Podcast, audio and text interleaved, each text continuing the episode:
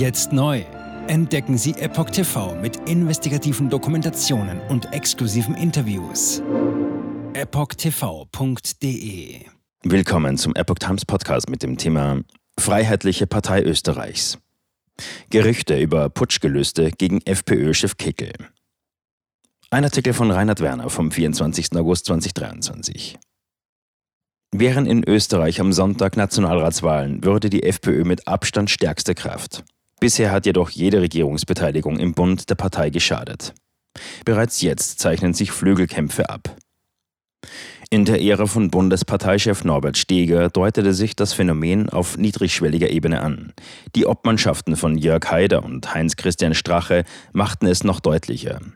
In der Opposition werden Wahlerfolge für Österreichs führende Rechtspartei FPÖ zum Selbstläufer. In bundesweiter Regierungsverantwortung hingegen scheitert sie regelmäßig an sich selbst, durch Skandale oder Flügelkämpfe. FPÖ profitiert von politischer Großwetterlage und Schwäche der Konkurrenz. Wären am kommenden Sonntag Nationalratswahlen, würde die FPÖ als mit Abstand stärkste Kraft daraus hervorgehen. Im August veröffentlichte Umfragen geben ihr bis zu 30 Prozent der Stimmen. Damit nähert sich die Partei wieder den historischen Höchstwerten von bis zu 34 Prozent Mitte der 2010er Jahre. Wie bereits in den Amtszeiten Haiders und Straches profitiert die Partei von allgemeinen Krisenstimmungen und der Schwäche der Konkurrenz. Die Inflation in Österreich ist anhaltend hoch, die Stimmung in der Bevölkerung ist angespannt. Die SPÖ kann nach dem Zufallssieg des selbstverorteten Marxisten Andreas Babler auf dem Bundesparteitag zwar die KPÖ unter der 4%-Hürde halten, in der breiten Bevölkerung büßt sie hingegen an Anschlussfähigkeit ein.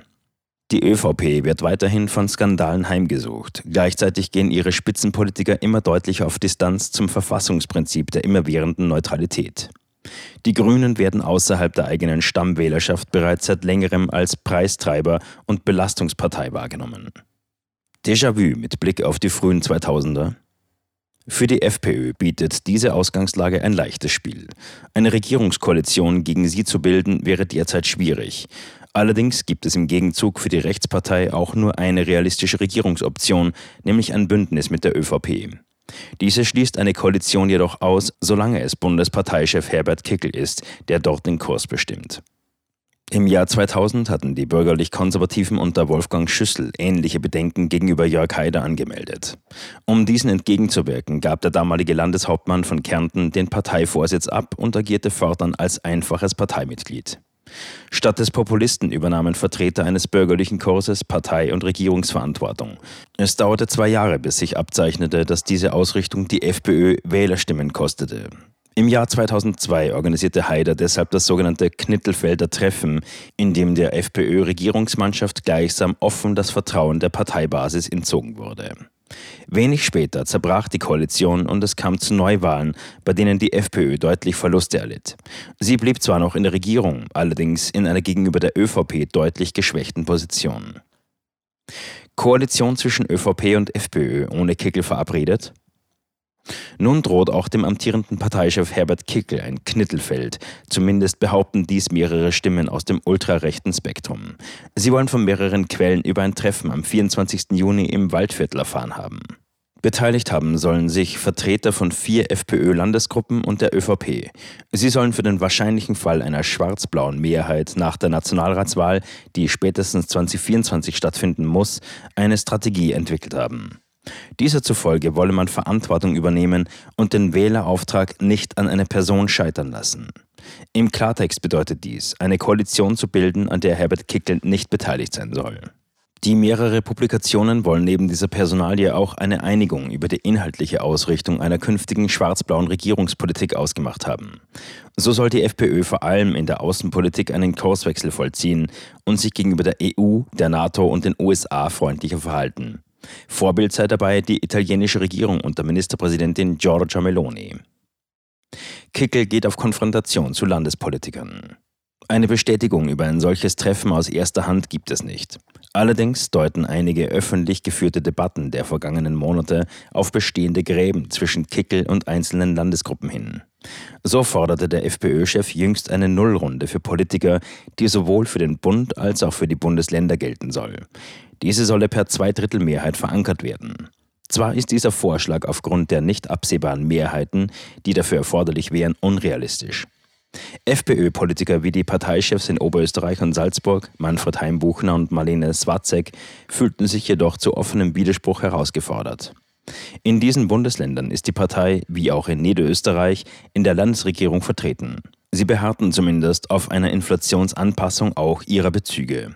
Der Konflikt hat in internen Chats offenbar sogar für verbale Eskalationen gesorgt. Shitstorm gegen Heimbuchner nach FPÖ-Unterstützung für Aktionsplan. Bereits zuvor hatte Heimbuchner erheblichen parteiinternen Gegenwind geerntet, als die FPÖ in Oberösterreich einen Aktionsplan gegen Extremismus mittrug. Dieser schloss sich inhaltlich an die Bewertungen eines Berichts des Landesamts für Verfassungsschutz und Terrorismusbekämpfung LVT an. Was für Unmut sorgte, war, dass darin zahlreiche Gruppen im Kontext von Extremismusvorwürfen genannt waren, die eine nicht unbedeutende Rolle für den Wiederaufstieg der FPÖ nach dem Ibiza-Tief gespielt hatten. Neben den Identitären, die Kickel jüngst im Sommergespräch des ORF mit NGOs verglich, ging es auch um Gegner der Corona-Maßnahmen. Vor allem aber rückte der Bericht Burschenschaften in die Nähe des Extremismus. Diese sind nicht nur historisch ein bedeutsamer Teil des sogenannten Dritten Lagers, De facto rekrutiert die FPÖ aus deren Reihen einen erheblichen Teil ihrer Mitarbeiter in Parlamenten oder Ministerien. Heimbuchner zeigte sich zumindest in dieser Hinsicht von der Kritik beeindruckt. Im Kurier bezeichnete er die Erwähnung der Burschenschaften im BVT-Bericht als eine Frechheit. Er wolle in diesem Punkt den Bericht nachjustieren. Hatte er St. Georgsorden seine Hand im Spiel? Inwieweit es am 24. Juni tatsächlich ein blau-schwarzes Geheimtreffen mit Putschambitionen gegen Kickel gegeben hat, bleibt mangels eigener Aussagen von Teilnehmern ungewiss. Dass es weitreichende Kontakte zwischen ÖVP-Kreisen und Vertretern eines bürgerlichen Kurses in der FPÖ gibt, ist jedoch wahrscheinlich. Bereits im Jahr 2020 hatte es zwischen dem früheren FPÖ-Chef HC Strache und der Führung der FPÖ einen entsprechenden Konflikt gegeben. Damals ging es um den sogenannten St. Georgsorden. In diesem sei unter anderem der frühere FPÖ-Chef Norbert Hofer Mitglied gewesen. Strache sah in der Mitwirkung von FPÖ-Politikern in der katholisch-konservativen Vereinigung mit Nähe zum Haus Habsburg einen Verrat an freiheitlichen Traditionen. Demgegenüber hatte Jörg Haider bereits in den 1990er Jahren den historisch gewachsenen antiklerikalen Kurs der Freiheitlichen in Frage gestellt. Unter dem Banner eines wehrhaften Christentums wollte man damals für katholisch-konservative ÖVP-Kreise wählbar werden. Ein versöhnlicher Kurs gegenüber der EU und ein Bekenntnis zur Ukraine-Solidarität wären auch jetzt durchaus im Sinne der Pan-Europa-Ambitionen Habsburg-affiner Kreise der ÖVP. Jetzt neu. Entdecken Sie Epoch TV mit investigativen Dokumentationen und exklusiven Interviews noch heute kostenfrei anmelden und völlig unverbindlich testen. Sehen Sie jetzt gratis den weltweit ersten Dokumentarfilm zur ESG-Bewegung Der Schattenstaat. Wer hat die Kontrolle? Eine originale Epoch Times Produktion. Besuchen Sie uns auf epochtv.de. Politiker machen Gesetze, CEOs machen Gewinne. Doch das ändert sich jetzt alles. Die Zukunft passiert nicht einfach so. Die Zukunft wird von uns gestaltet, durch eine mächtige Gemeinschaft wie Sie hier in diesem Raum. Wir haben die Mittel, um den Zustand der Welt zu verbessern. Es gibt eine wachsende Bewegung, die Unternehmen, Regierungen und globale Institutionen zusammenbringen will. Ihr Ziel ist es, sich mit Themen wie Klimawandel, Rassismus, Ungleichheit und Waffenkontrolle zu befassen. Diese Bewegung nennt sich ESG. Wie funktioniert sie?